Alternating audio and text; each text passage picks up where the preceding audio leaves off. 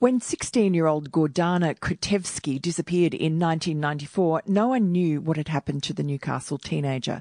Decades later, her body still has not been found, and the investigation was deemed a cold case until now. With me is crime reporter Amelia Saw, who reported on the case for the Daily Telegraph and our new sister website today, True Crime Australia. And in the course of her investigation, Amelia has uncovered new very interesting information that may just help crack this 24 year old crime. Welcome to the studio, Amy. Hello. Thank so you. tell us, what have you uncovered? Well, what I've uncovered is that after 24 years, this was kind of, you know, basically a cold case. The police had never had a red hot suspect. Mm. But over the course of an eight week investigation, I actually was contacted by a mother and her son who have, um, I suppose, su- they suspect one of their relatives may have been involved. He had never previously been interviewed by police. Ten years ago, they did uh, call Crime Stoppers and and say that they had information about this man um, who had a background of um, he'd molested several family members. There were several things. He looked like the Penry sketch of the offenders, um, and he also had a similar vehicle at the time.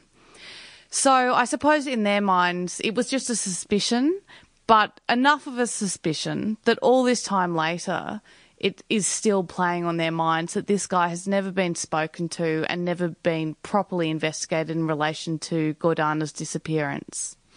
And have you brought that information to the police? Yeah, yeah, definitely. And they are investigating it. Um, I'm not sure quite where it's up to at the moment, but yeah, they're definitely looking into it. So this story was really very puzzling. I remember it at the time. Um, tell us, Gordana had just been Thursday night shopping. She was walking home to her aunt's house. Yeah, so 16. Um, she was due to attend her first concert that weekend. She was going to go and see Boyz II Men. She Because went. she was a very, um, she was from a migrant family, very strictly brought up. She Yeah. wasn't really allowed out at all. No, she had she had quite a strict upbringing. She kind of, according to all her friends and family and the people who knew her, she she didn't go to parties. She didn't have a boyfriend. She wasn't into drugs or alcohol.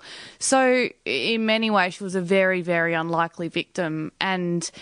She made the decision to walk what is probably about a 700 sorry, a 7 minute walk from Charlestown Shopping Centre down the hill to her aunt's place.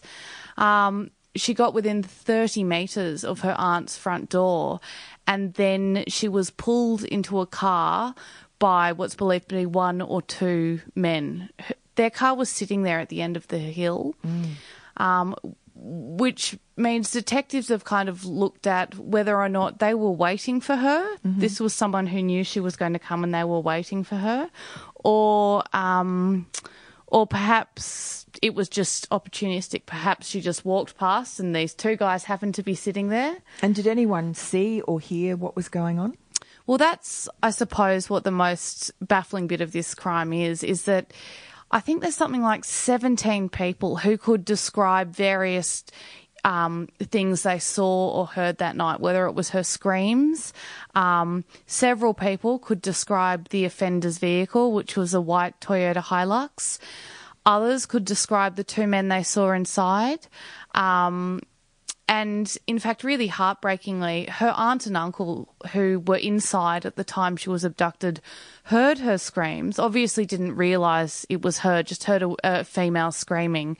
So they walked out to their front lawn to look at what it was, and they saw some teenagers playing on the street, and they just assumed that that it was the sound of teenagers mucking around. They then watched the white Toyota Hilux drive away, and it was only in retrospect that they realised that they had seen their niece be abducted. Mm, very tragic. Yeah. Well, thank you so much, Amelia.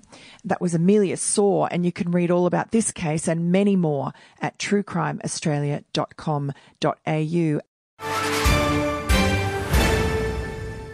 News doesn't have to be boring. The Brits have given Prince Harry a new nickname after yet another tell all interview. Oh, God, is it the Ginger Whinger?